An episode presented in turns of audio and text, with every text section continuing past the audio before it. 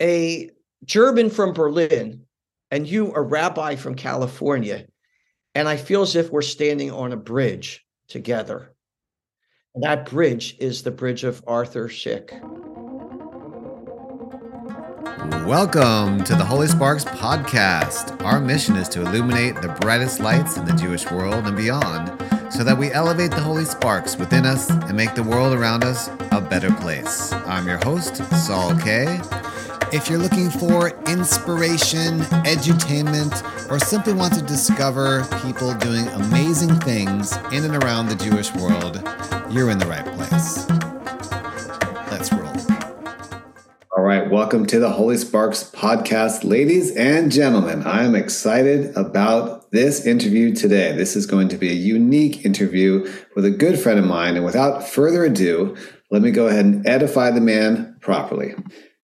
The tireless force behind the Szyk Renaissance, Rabbi Irvin Ungar, is the foremost expert and leading dealer of the art of Arthur Szyk. A former pulpit rabbi fluent in Jewish history and tradition, Irvin entered the world of historic Judaica by founding the firm Historicana, where he served as the CEO since 1987. Irvin's first specialized in Szyk's remarkable illustrated books and quickly expanded his repertoire to include original art, fine art prints, and other important Szyk works. Irvin's authority on Szyk's life and work is internationally recognized. He has curated and consulted for numerous Szyk exhibitions at major institutions worldwide, including the New York Historical Society in New York City, the Palace of Legion of Honor in San Francisco, the Deutsche Historic Museum in Berlin, the United States Holocaust Memorial Museum in Washington, D.C., the Library of Congress, and the Spertus Museum in Chicago. Irvin is the author of the national award winning book, Arthur Szyk, Soldier in Art, and Justice Illuminated, The Art of Arthur Szyk, The co producer of the documentary film Soldier in Art, Arthur Szyk, and the publisher of the luxury limited edition of the Szyk Haggadah, published in 2008, and The Heroes of Ancient Israel, the playing card of Arthur Deluxe, limited edition, box set 2011. He was also actively involved in the nonprofit world as the curator of Arthur Szyk Society from 1997 to 2017 and was a curator of the Society's traveling exhibition. Today, Rabbi Irvin dedicates much of his time to advancing Szyk scholarship between museum exhibitions and new publications he is an active educator, speaking on Arthur Szyk's art at universities and other venues around the world. So, ladies and gentlemen, would you please put your hands together for my friend, Rabbi Irvin Ungar? Let's go. Louder in the back. Louder in the back. yes. You got him. That's how we do it. That's how we do it. Oh, okay, okay, okay. How are you, Rabbi? Nice to see you. Sounds like I'm on Oprah. All right. Welcome to the show. Glad to have you this morning. By the way, where are you? I think you are in the midst of a, a tour, or are you back? No, I'm back. I'm in Burlingame and uh, seated comfortably, but no tour. There are things coming up, but right now I'm I'm uh, I'm well uh, fixed. Okay, I love it. I know last time we talked, I thought you might be in an RV somewhere in the middle of America, but here we are. So, just for people that don't know you, talk a little bit more about your background in terms of how you grew up Jewishly and then your entry into the rabbinate. Sure. I grew up in Trenton, New Jersey, which is may be my first public announcement of acknowledging that city. Uh, I'm sure I've said it before. Uh, I grew up in a, a, a moderately Jewish home, although I went to Sunday school, Hebrew school, and was involved Jewishly in, in, in youth groups and in uh, sports events at the local JCC. Uh, went on to college, helped establish a, uh, a Hillel at my small uh, men's college in Western Pennsylvania, Washington and Jefferson, which I usually don't mention that often anyhow, because most people never heard of it. Then uh, went on to rabbinical school uh, upon graduating from uh, from undergraduate school. Took a Jewish studies program and MA at NYU. Studied New Testament and received at a Protestant seminary upon ordination, tried to learn a little bit about the New Testament, was in the active rabbinate for a period of 13 years, six years as a pulpit rabbi in Forest Hills, Queens, New York. and another seven years as a uh, rabbi in uh, Burlingame, California, which is the city in which I continue to live. And uh, following conclusion of my rabbinic period of my life in 1987, I launched into uh, into the business world. So that's a little bit of my background, uh, bringing you up to sort of my activities with Arthur Szyk. I love it. Okay, great. Yes, there's there's a lot in there, and definitely shout out to Trent, New Jersey. You know, hey, you got to own your hometown. I love it. So, question for you. So, I live here on the peninsula now, so I'm kind of accustomed to what the Jewish community is here in 2023. But talk about what was it like being a rabbi on the peninsula in the 80s? What was the community like? I arrived here uh, in Burlingame in 1980 from Queens, New York. At that time, uh, you really couldn't buy a challah. You could if you went into one of the local bakeries. They would say, "Yes, we do have some challahs." That are available, uh, but there really wasn't uh, much of a Jewish presence in terms of the delicacies, the cultural aspect of uh, Jewish life. Certainly, there was very active Reform synagogues, both here in Burlingame and the neighboring community, San Mateo, and then a number of uh, surrounding conservative synagogues 10, 15 miles away, uh, several of them. Back then, it, the Soviet Jewry movement was quite active in the Bay Area in San Francisco, so there was quite an opportunity. We were quite attached here on the peninsula to San Francisco and the entire Bay and uh, rallying around the uh, rescue, if we can call it that, and I believe we can, of uh, Soviet Jewish life. And so the JCRC, Jewish Community Relations Council, the various uh, Jewish community centers, the uh, the rabbis quite connected to each other through uh, our rabbinic council, if you will. And so there was back in the 80s, you know, I thought a pretty active Jewish life, you know, here in the North Peninsula. Hello. So is, does this predate Oakland Kosher? Is Oakland Kosher not even there yet? Oakland Kosher. Or the Grand Bakery? Well, it was tough to find. Uh, there was one Orthodox rabbi, I remember, Jacob Traub, uh, in San Francisco. So Jacob was sort of the liaison to that. I remember also in the early, I, I, I there weren't many kosher places to eat. I because I had friends who would like to come to the Bay Area who were, you know, telling me that things were scarce when they were coming. But there was also a very early active Chabad uh, Rabbi Yosef Langer, who had established uh, sort of of the of the hippie world from the '60s and '70s in San Francisco, who had you know established a Lubavitch presence uh, in San Francisco in the '80s, and so you really had a you know a sort of a diverse opportunity, not great diversity, but you still had a diverse opportunities as Jews at that time. Hello, yeah, I'm, I'm good friends with the Rally Rabbi. Rides a motorcycle. Who's at my wedding? He's great. We're really good friends with Bill Graham also, so he did a lot there for sure. Um, okay, great. So talk a little bit about your unique. I mean, we we sat down at an event for my kids' school, and I asked you to tell me your story, and, five minutes in, I said, "This is a unique story. Like I, I don't know any rabbis that sort of transitioned from the pulpit to to becoming an antiquarian bookseller. I think that's the correct terminology. So, talk about that transition. What was going on? Sure. When I left the rabbinate, and I, if I calculate right, I was 39, and I wasn't quite sure what I wanted to do with the rest of my life. The rabbinate served me well, and I, for the most part, enjoyed uh, rabbinic life quite a bit and enjoyed all the very the many facets of it. At the same time, I was doing some writing for the San Mateo Times, often on mm, issues of uh, social commentary about Jewish life, Jews' relationship to the non-Jewish world, commenting even sometimes on general events taking place within the U.S. You know, within U.S. government circles. And so I liked writing and commenting on social issues but when I, I, left the rabbinate, I wasn't quite sure where all this was going to take me. Uh, a friend of mine suggested that maybe I might want to try my hand at becoming an antiquarian bookseller. Uh, I had known Stephen since our college days. He he he rather than pursue the legal uh, world after graduating with a law degree, he pursued the antiquarian book world and thought that that might be something I'd have an interest in because I had a strong interest in books and also knew something about the Jewish community. Hence, maybe the idea of even specializing in books of historic Jewish interest. So I.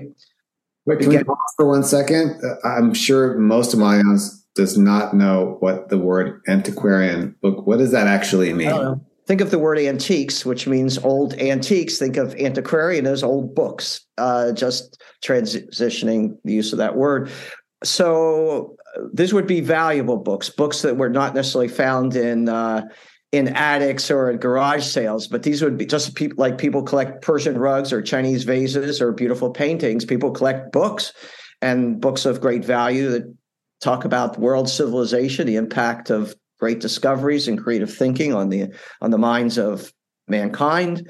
Um, and so my interest became in historic Judaica, books that had it or books, documents, posters, autograph letters, anything that could uh, capture the essence and spirit of our people, that could document its tragedies, uh, uplift us when we evaluate its successes in life and its contributions to world civilization.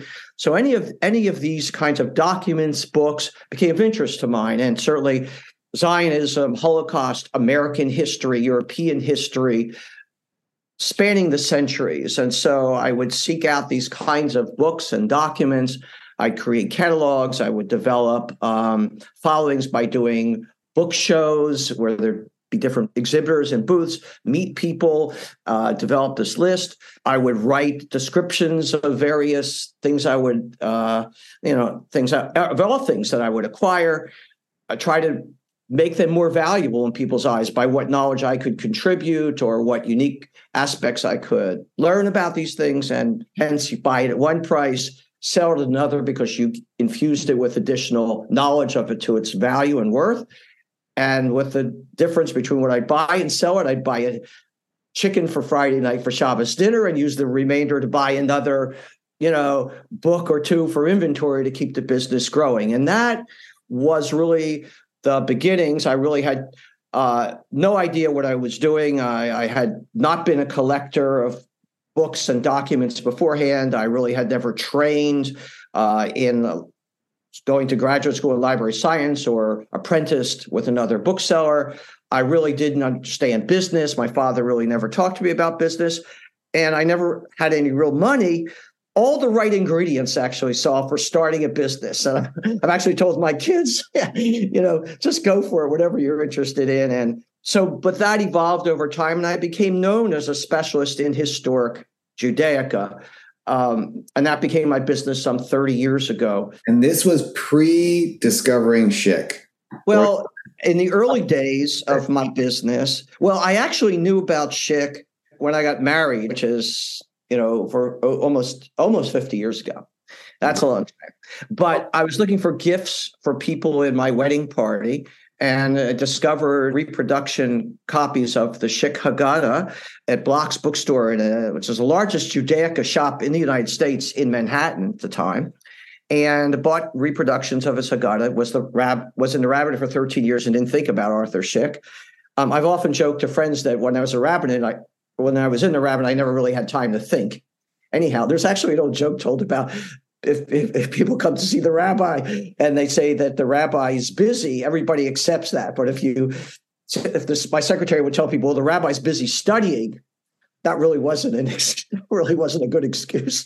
so rabbis really couldn't really. I, I like to joke about that sometimes, but uh, in, in tongue in cheek. But nonetheless, um, I uh, I, I, became when I was a rabbi. I never thought about Szyk. I, I, I was very busy with other things.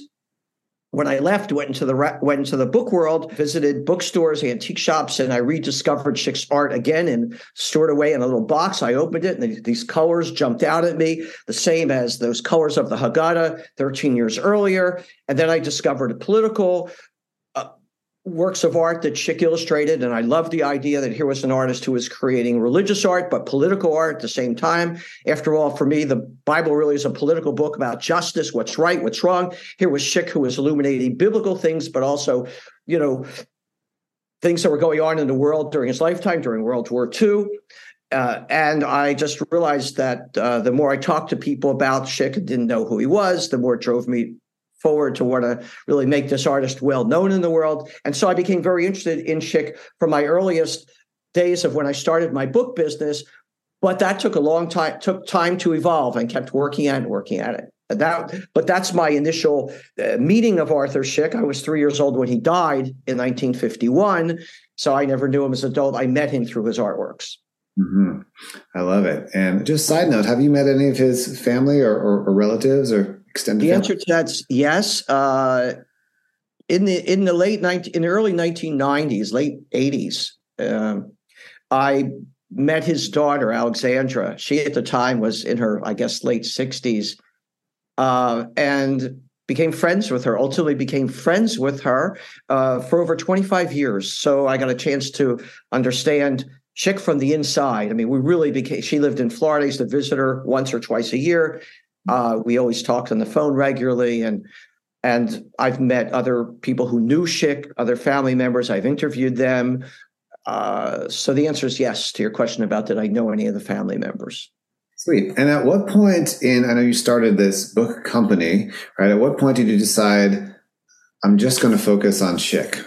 Well, that, that's a good question. The business was called Historicana. First, I called it Holy Land Treasures. All right, and which is interesting. Some a person met me once and said, "What's Holy Land Treasures? Is that a money changer uh, in East in East Jerusalem?" And I knew at that point I I really had to change the name of my business. So his it became uh, since I was specializing in books, also dealing with America, Americana, and Judaica and various fields in the beginning before I specialized just in historic Judaica, Historicana made sense. What happened is in my there is actually a turning point uh, now that you're you're asking it. You know, I would buy and sell books and make a living, and I'd spend time b- buying Arthur Szyk illustrated books and artwork, and would sell those illustrated books, sell original artwork while I'd always keep developing a collection for myself, which ultimately someday I would have or maybe even sell. And uh, I, I, I, but I, I really felt that no matter when I was making a living and buying and selling books, I felt I st- I needed to move Szyk forward every day. And, and, how did I? How could I do that? Is if I could make more of my income depend upon Arthur Szyk, I would be promoting Szyk as a result of making a living, but also be able to devote more time to bringing him into awareness to who he was. So in 2000, prior to 2006, I had an idea, was not my idea, was somebody else's idea, that maybe I should consider uh, working on a reproduction of Arthur Szyk's Haggadah. It was generally well known. In fact, that's how most people would know Szyk through his illustrated Haggadah. But I, I had this idea well, the idea came to me that what if I could reproduce it with that would look like just like the brilliant colors of his original artwork?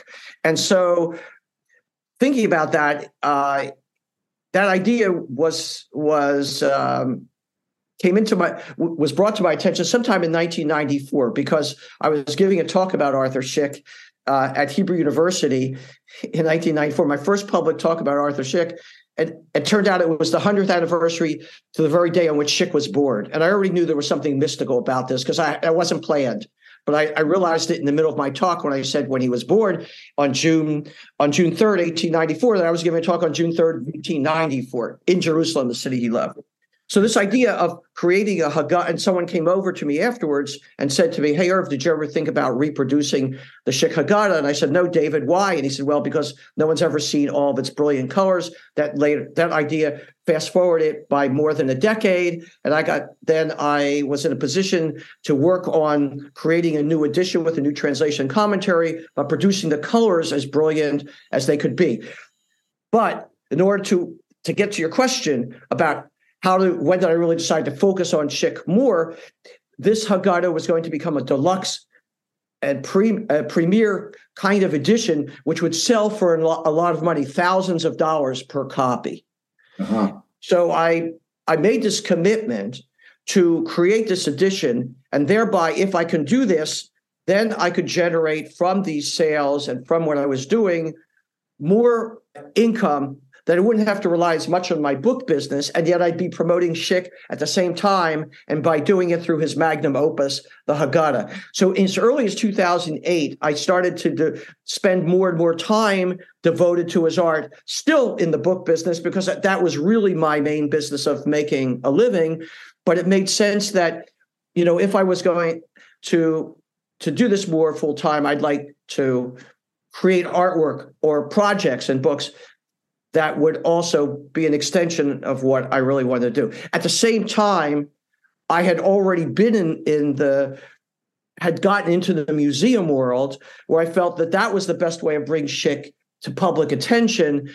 So as early as 1998, which now I was already interested in Szyk for almost a decade, not quite, 1998, 99, I curated my first museum exhibition of Arthur Szyk, the Spertus Museum in Chicago, which was then followed by an exhibition in the year 2000 at the Library of Congress, uh, where, because I had felt that the way to do this with Szyk entering mainstream world was to find major museums that would ultimately have exhibitions because thereby that would validate that I wasn't crazy, that I thought this artist needed to be famous and well known again, because he had once been very famous and virtually forgotten.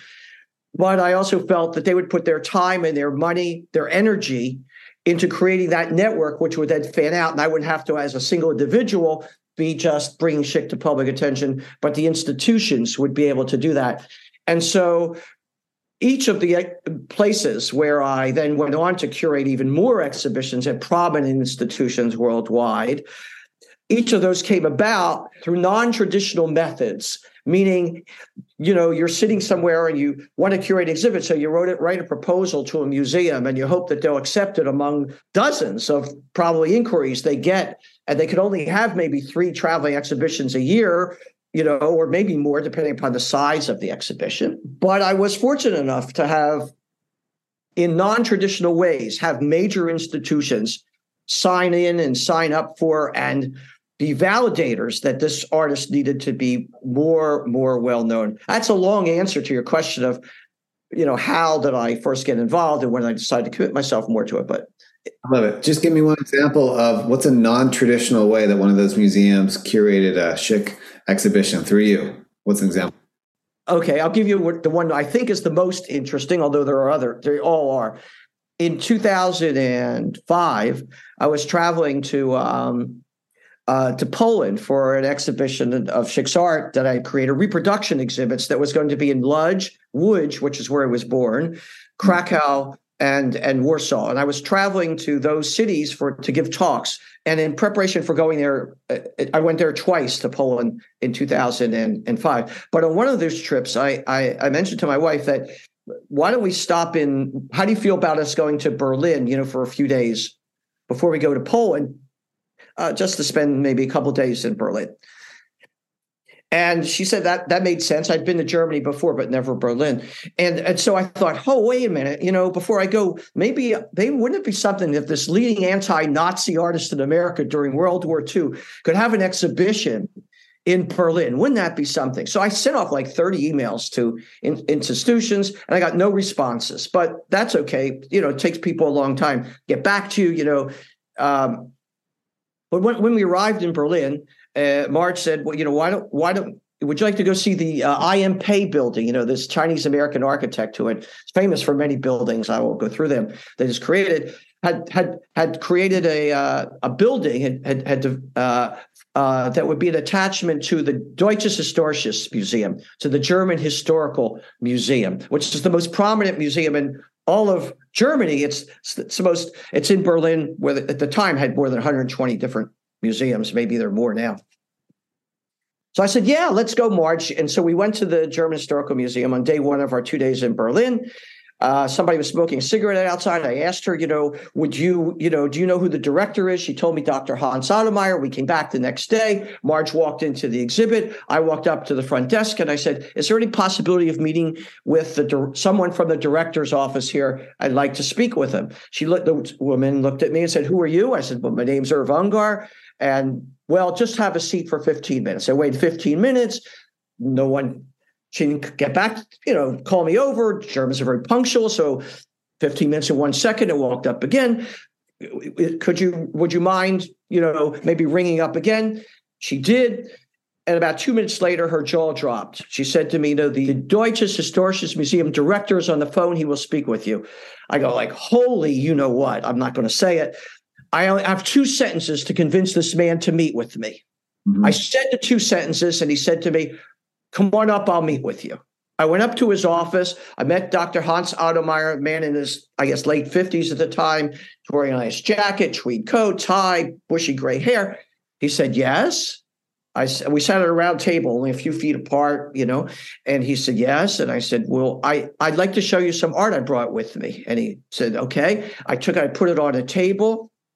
I showed it to him. Was I never go anywhere without car- carrying reproductions of Arthur Szyk art with me?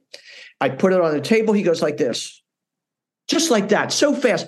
This is great art, he says to me. Who is this artist? I said, This is Arthur Szyk. He said, Well, has he ever exhibited in Germany? I said, Oh, no, sir he never would have exhibited in Germany. One of the things I mentioned to you on the phone is he was the leading anti-Nazi artist in America during World War II. He, he, he said to me, just a minute. And he called in someone who, another person I know what, what was going on. It turns out was the his assistant, doc, uh, also named Hans. And he turned to him and he said, take a look at this. And Hans looked at it. Dr. Ottomeyer said to him, Hans said to Hans, we should have this art in our next ex- exhibition on Kunst und Propaganda, on art and propaganda. And I'm going like, whoo, man, I'm off the street now, 25 minutes, and this man's already talking about exhibit six art. And then he says to me, no, we should have an exhibit of your artist by himself. And he goes into his pocket and he pulls out something. I didn't know at the time what it was, but it was a little pocket calendar. And he flips through the pages. Mm, this is 2005. The fall of 2008. Can you get me a proposal? I said, "Oh, oh yes, sir." You know, like somebody was responding to a, you know, a, you know, like to, to the to the lieutenant, right? I said, "Yes, sir."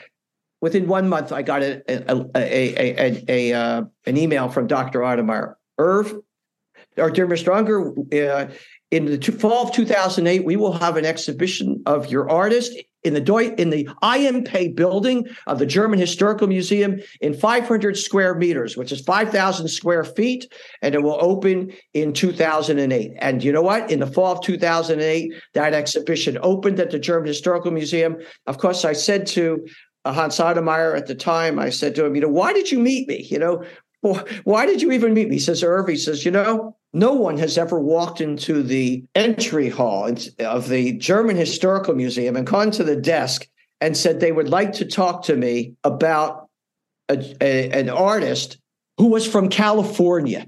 He says, if you were from Germany or from Poland, I never would have spoken to you. But no one's ever walked in from California and said they wanted to show me art. And I thought we should meet. And that is how the exhibition took place. And just to finish it off, Saul, with not part of the answer to this, but you know what he said to me at the opening? He said to me, Here I am, a German from Berlin, and you, a rabbi from California. And I feel as if we're standing on a bridge together. And that bridge is the bridge of Arthur Szyk. And that was that is a non-traditional the most non-traditional way. And, and by the way, they created, he, he said to me when I was meeting his office, he, says, Hans, he said, take a book off the shelf and bring it to the table. And he put a book on the table and said, we will do a catalog of, of, of your artist in German and English, in German and English. And we've never done a book in German and English before. This is the Museum of Germany. This represents Germany to the to the world. It's, it's the National Museum, where by the way everything germany did during the war every every aspect of any detail is fully explained fully out in the open. I mean it, and, and it was remarkable. It, it, I became, i'm still friends to this day with the german historian the german uh, uh, art historian and, and the german art historian art historian and art historians um, from that exhibition. Let me just see. I think i could yeah. Here's the catalog draw Arthur Szyk drawing against National Socialism and terror.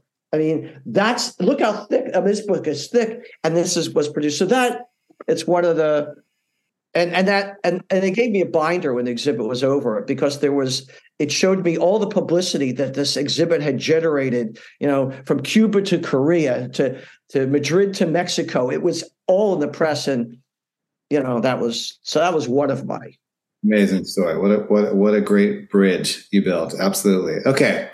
I know you have so much to say about Arthur Szyk, so I want to give brief introduction. Why is he important? And talk about two other things that I heard you say at Shul the other day. He had the most expensive book in the world at one time, if I recall correctly, and was on the cover of a very important magazine at the same time as Norman Rockwell was on the cover of another important magazine. So if you can weave all those two things, few things together, in just a short introduction, who was Szyk? Why is he important? And I'll get to some more specific questions. Yeah, I think Szyk was important for a number of reasons. First of all, I think he was the most important anti-Nazi artist in America uh, during World War II, uh, and the leading artist for the rescue of European Jews.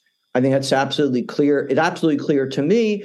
I have no problem having a, a lively discussion with anyone about that and to show where Szyk fits within the context of political artists during World War II, of which there were many.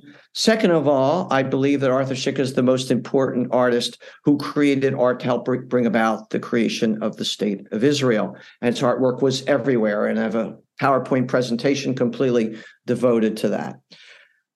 I believe that Arthur Szyk was one of the most important artists in terms of being an artist activist in his own time, um, who embraced several countries Poland, the land of his birth, Israel, the land of his people, and America, the land of his ideals, where he came in 1940 and ultimately became an American citizen in 1948, three years before he died. Szyk was not only unique, not he wasn't unique in this respect, but this is unique. This is important about Arthur Szyk. He not only cared about his people, but his people were several peoples. He shows us you can have an allegiance to more than one country and one people. He loved Poland. He, he was a Polish nationalist. Again, did not like the anti Semitism there, but he embraced Poland and its culture. And he believed that Poland had a place to play in the world of art, that art had a place to play, a role to play in the dissemination of Polish culture, intricately a son of Poland. Many of his works are devoted to his motherland, to Poland. He certainly was a great lover of the Jewish people, and at the end of his Haggadah, he signed it Arthur Szyk, Image de Israel, painter of Israel, artist of the Jewish people. And when Szyk came to America, he fought, he became, in a sense, Franklin Roosevelt's soldier in art during World War II. He became America's fighting artist for democratic freedoms in the United States. He his artwork devoted to the African American, a black man in the 40s, well before the civil rights movement. His concern, his artwork that reflected the rights of Native Americans, even in 1945. This was an artist who believed and loved his people, and he used its value system to be an advocate for humanity at large which is if to say everybody should care about your own people, whether you're a Jew, a Christian, a Muslim, and use the best of that tradition to contribute to world civilization. How could one not embrace Arthur Szyk? How could I not? And so Szyk visually articulated my own value system, which is why he and I have become brothers in traveling this journey together, you know, well after he has seven decades after he he died. That's why I believe so much in Arthur Szyk. And uh, not only that, I'll add to that that I I first came to his art because of the colors, but then quickly realized that it was the messages in his art that people needed to know art against uh, injustice, bigotry, racism, fascism, for justice and for freedom. And then I began to, to, to understand that behind the great art, and Szyk used to say, art is not my aim, it's my means. Mm-hmm. Behind the great art, behind the great messages, stood Arthur Szyk, the great man.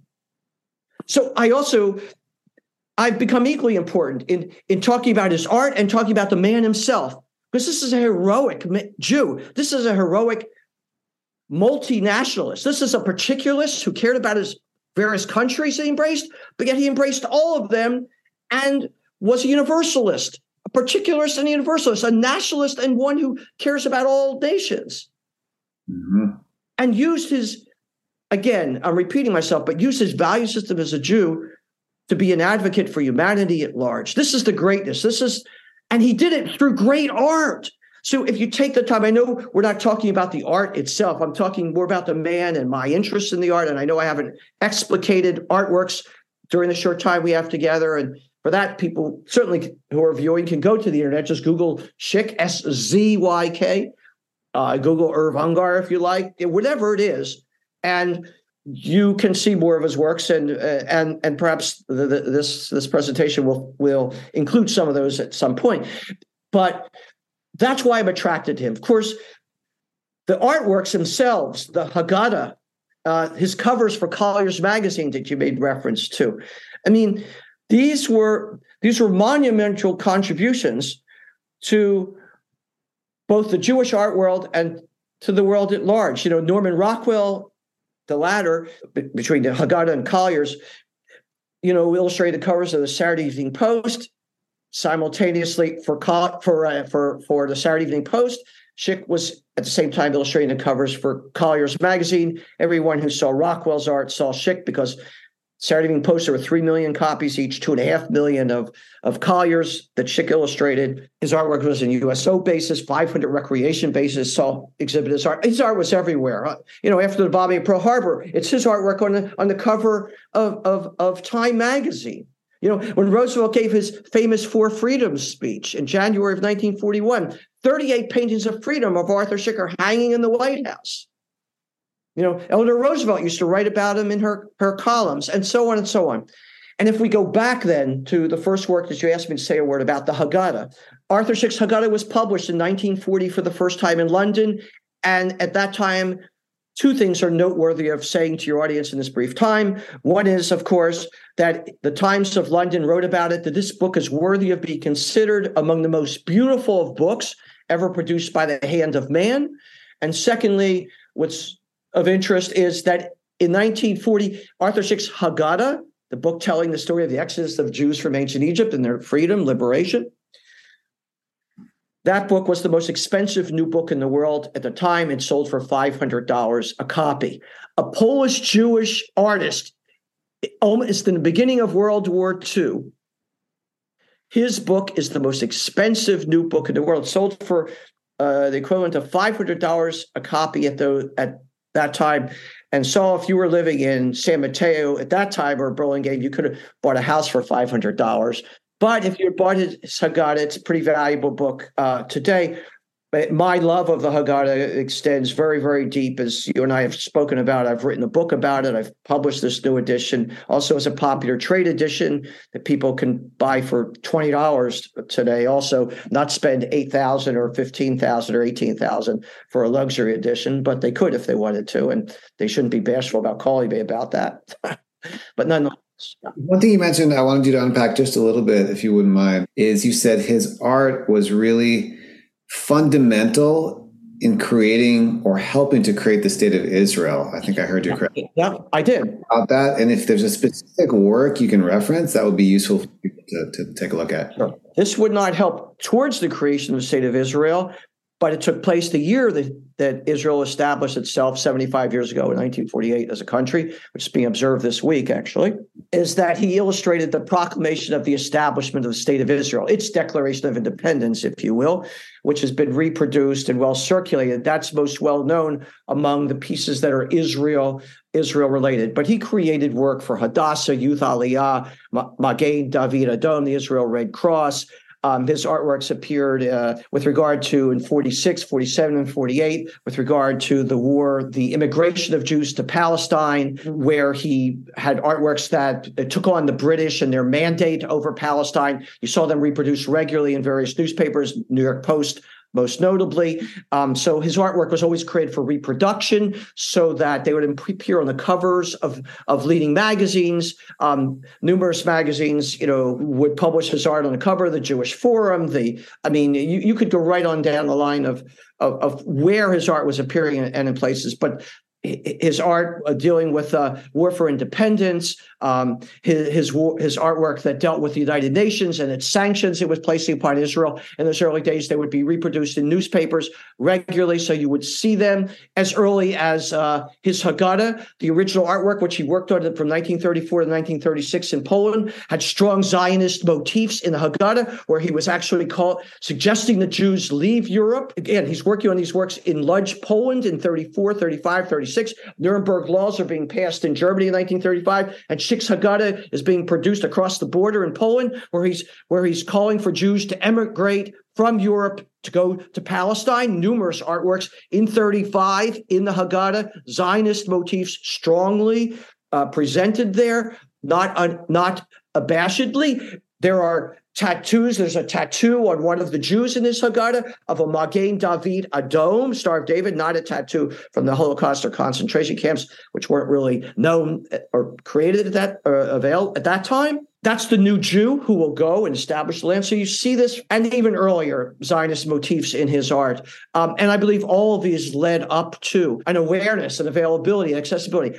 How directly? It's not direct. It's indirect, but it's out there and it's um, extensive. I love how you mentioned that how he depicts you know the new jew the new israelite person going to israel as you know fit you know strong and, and, right. and vibrant. Uh, and there's also one artwork that you referenced last time. I, I, saw you that talked about the the ship that was blocked from yes. England yeah talk a little bit about that. Well that was that was a work which he did it was called illegal passenger ship also called pilgrims it was a work that he did for one of uh, Peter Bergson's groups, uh, namely Hillel Kook, who had come to America and established the groups called the Bergsons Group, the Emergency Committee to Save the Jewish People of Europe, American League for a Free Palestine, a Committee for a Jewish Army of stateless and Palestinian and, and Jews, Jews who could fight uh, as a separate unit uh, with the Allies against the Nazis. He created a lot of artwork and was actually their virtually their one man art art department in, in America. Ben Hecht, famous playwright who was part of these groups, wrote about Szyk in his autobiography that he appeared before us one day as an artist out of nowhere who was already famous in international art. Um, who worked for eight years without pay for these various Jewish causes to rescue Jews and help establish a homeland, uh, most notably in one of those organizations, American League for a Free Palestine. And it was this artwork, illegal passenger ship, like the Mayflower had come into America fleeing the British. So too were these passenger ships illegal, so to speak, trying to enter into Palestine. So created artwork that brought the two together, uh, putting America and the land of Israel side by side. And this was reproduced as poster stamps, as lithographs by one of the committees. So if you donated a dollar to the committee, you'd get one of Szyk's reproduction artworks. Or sometimes if you did it early enough, you gave a dollar, you got four of his lithographs reproduced. And he was creating artwork, uh, poster stamps like Easter seals, you know, poster stamps, you put them on envelopes, and lithographs and throwaways for rallies, Madison Square Garden, major rallies, his artwork being on the cover of the journals. So all this to free, to liberate the Jews of Europe and to find a home, find the homeland to which they could go. Uh, extensive. And perhaps in some of these comments I've already made, these are the artworks that people will look more into where would you encourage people to start? Get a basic copy of the Szyk Haggadah, the twenty dollar version, if they're not ready to, you know, go go to the deluxe edition, or is there somewhere else you would recommend people start? Sure, I would start by just typing in Arthur Szyk uh, uh, in uh, in Google in one of your finders, and go to the Wikipedia article, which is excellent. It's it's excellent about Arthur Szyk as an overview. I would suggest um, could visit my website, which is szyk.com, S Z Y K.com, and just type in Szyk and just let your mind wander through the internet. If you're interested in uh, any books about Arthur Szyk, naturally you could go to Amazon. You can also go uh, contact me through my website, szyk.com. There's an email there, or Ungar, my last name, Ungar, U N G A R, at historicana.com. That's the word historic with an A N A on the end. Com. You can certainly Google. I uh, would like to call uh, proudly like to call to your attention that in 2017 I created this book, Arthur Szyk, Soldier in Art, and it's um, it it won the National Jewish Book Award um, in 2017, and and recently. Well, just yesterday, I announced to my mailing list the full availability of this book of Arthur Szyk Preserved, which is institutional collections of original art lists every institution in the world, 31 institutions that have his original art in them, and it lists every single work of art uh, that are in them. And it's an illustrated book, and this is certainly worthy of, of people's attention. Of course, the Haggadah is a great way of you know, embracing uh, early one of his works, and it's also a usable addition to the one produced by Abrams and and Historicana, my my business. But uh, those are some ways of accessing him, and and you'll discover a whole new world. It's just Astounding what's there. I love it. Okay, so you know the rabbis say you're supposed to locate yourself in time and space twice a day, and today is Lag BaOmer, the 33rd day of the Omer, Hod Sheba Hod for all of you mystics and Kabbalists out there, celebrating the anniversary of the yahrzeit of Rabbi Shimon Bar Yochai, who was the author of the Zohar, one of the students and disciples of Rabbi Akiva. So, question for you Do you think Arthur Szyk knew anything about Kabbalah, or does that show up in his work somewhere? Is there any connection there? It's a really good question. Of course, this whole interview is unrehearsed, so I didn't know what you're going to ask, but I know right off where uh, mystical passages of Szyk appear in his work. If one were to acquire his Haggadah, okay. you saw his illustrations in the Haggadah, and you looked at his uh, Hebrew calligraphy, in the Hebrew, you will see, not in the early editions of the Haggadah, is there an English translation, which was done by Cecil Roth, who was not particularly mystical or inclined, mystically inclined, a great scholar, Oxford Jewish scholar, but did not translate that Haggadah, which is part of the reason I did a new edition, which had a new translation, which connected all the dots that Szyk was attempting to point out to us in his Haggadah of all its various themes. He had numerous mystical passages of the union of the of the of the yichud between of the Kodesh Baruch Hu, of its feminine and masculine aspects. And before performing uh, mitzvot, the recitation of various of this passage uh, uh, continuously uh, repeats itself in Szyk's Haggadah. So one can accomplish several things by going there, Saul. One could also enjoy a Passover, study of Passover, or potentially a Seder with the Haggadah with the beautiful artwork itself. One could enjoy it with the with the themes that it emphasizes of activism, of Zionism, of Jews of, of Jews standing up against against uh, oppression and tyranny. And also at the same time, if they want to look at the mystical passages, they can do that as well. I have one la- one story to tie the mystical passages, the Hebrew text of his Haggadah together, and maybe something about Szyk the man, if I may. Please. It turns out that in uh, when my new edition of the Haggadah came out in 2008, the following year I was exhibiting at an international book fair in Jerusalem. And because I, I wanted to introduce the Haggadah to a new generation of Israelis. And so I brought my new edition. I was in my booth. I had a glass showcase in the front of the booth with the Haggadah opened. And a man walked up to me. Um, who was wearing the blackest black hat. He had the longest black coat and the fullest black beard. and he walked, uh, it's, you know, you've seen him before, but you, you never knew, nobody's ever known what he said to me. And he walked up to my booth and he said to me, That's the Haggadah of Arthur Szyk in perfect English. I was astounded even spoke to me, but that I didn't expect maybe some Yiddish, maybe an accent. Perfect English. That's the Haggadah of Arthur Szyk, which he recognized. And then I said, "That's of course it is." He says, "May I may I tell you something else?" And I said, "What's that?" And he says, "I know that Arthur Szyk was not an observant Jew, but I do know that he was a man with a deep Jewish soul."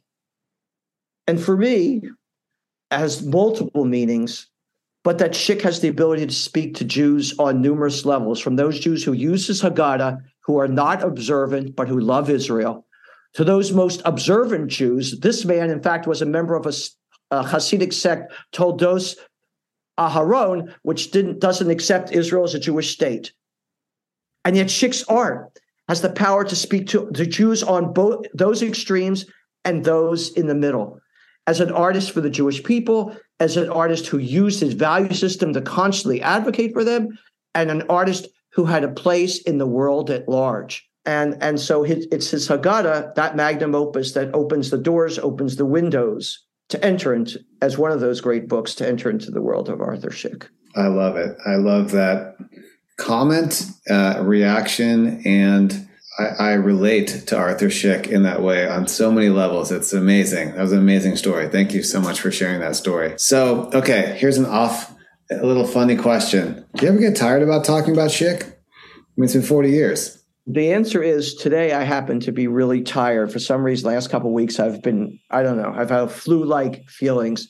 Saul, I got to tell you something. I'm dead tired right now. You're actually seeing a sleeping man give a give a, give a talk. So the answer is no, but you but when you start talking about him, you you you light up. It's I saw this happen at, at, at, the the show where you spoke. You know, you're very calm demeanor, and then when you start talking about Szyk, it's like this this fire comes through you. So so maybe the answer is no, but I was just curious. Well, Saul, you were in good company. I was once interviewed by a reporter for the New York Times for an article that she wrote about Szyk and and the Haggadah, and she said to me the same question: Did you ever top stop talking about? Do you ever stop thinking about Arthur Szyk?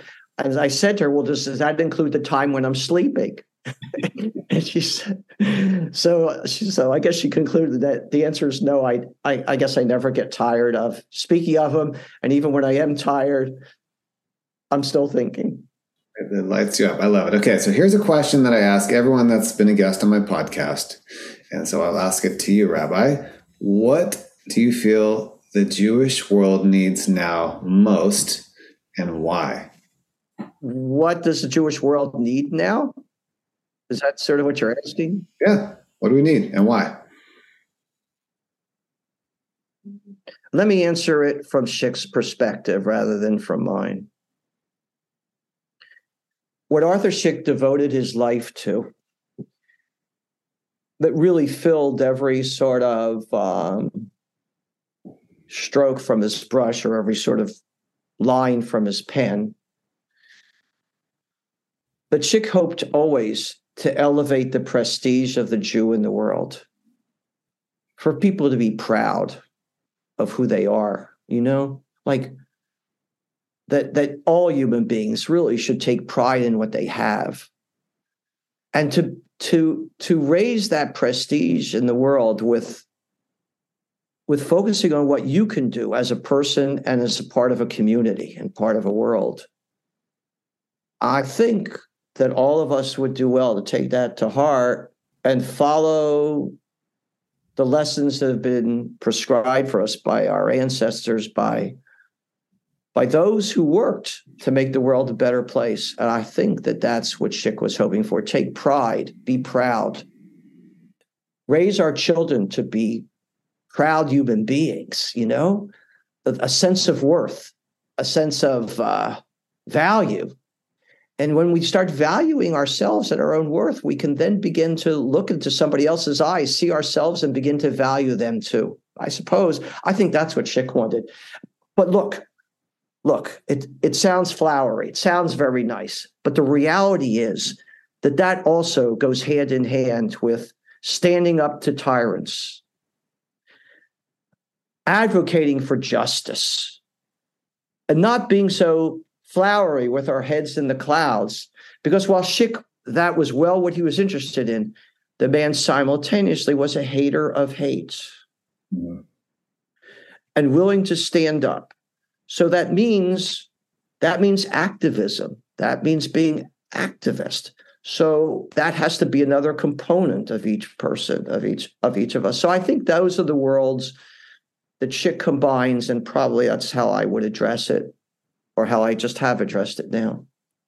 I love it. Well, I want to first of all thank you for your time. I know you're very busy, very busy touring schedule, and I really appreciate the work you do in the world. And you really opened up such a layer of depth and understanding to Szyk for certainly myself and so many other people. And I just want to bless you that you will have continued success in this work and you will expose more people to this amazing art activist and uh, that it should be successful for all those that see it, that they should feel proud That that's part of their lineage. They should own it. With that being said, we'll see you on the next episode of the Holy Sparks podcast. Thank you so. Thank you so much for tuning into this week's episode of the Holy Sparks podcast. I'm your host, Saul K. Please subscribe to the channel. It helps us more than you know. Drop a review, share this with friends and family, people you think would enjoy the content, and we'll see you on the next episode.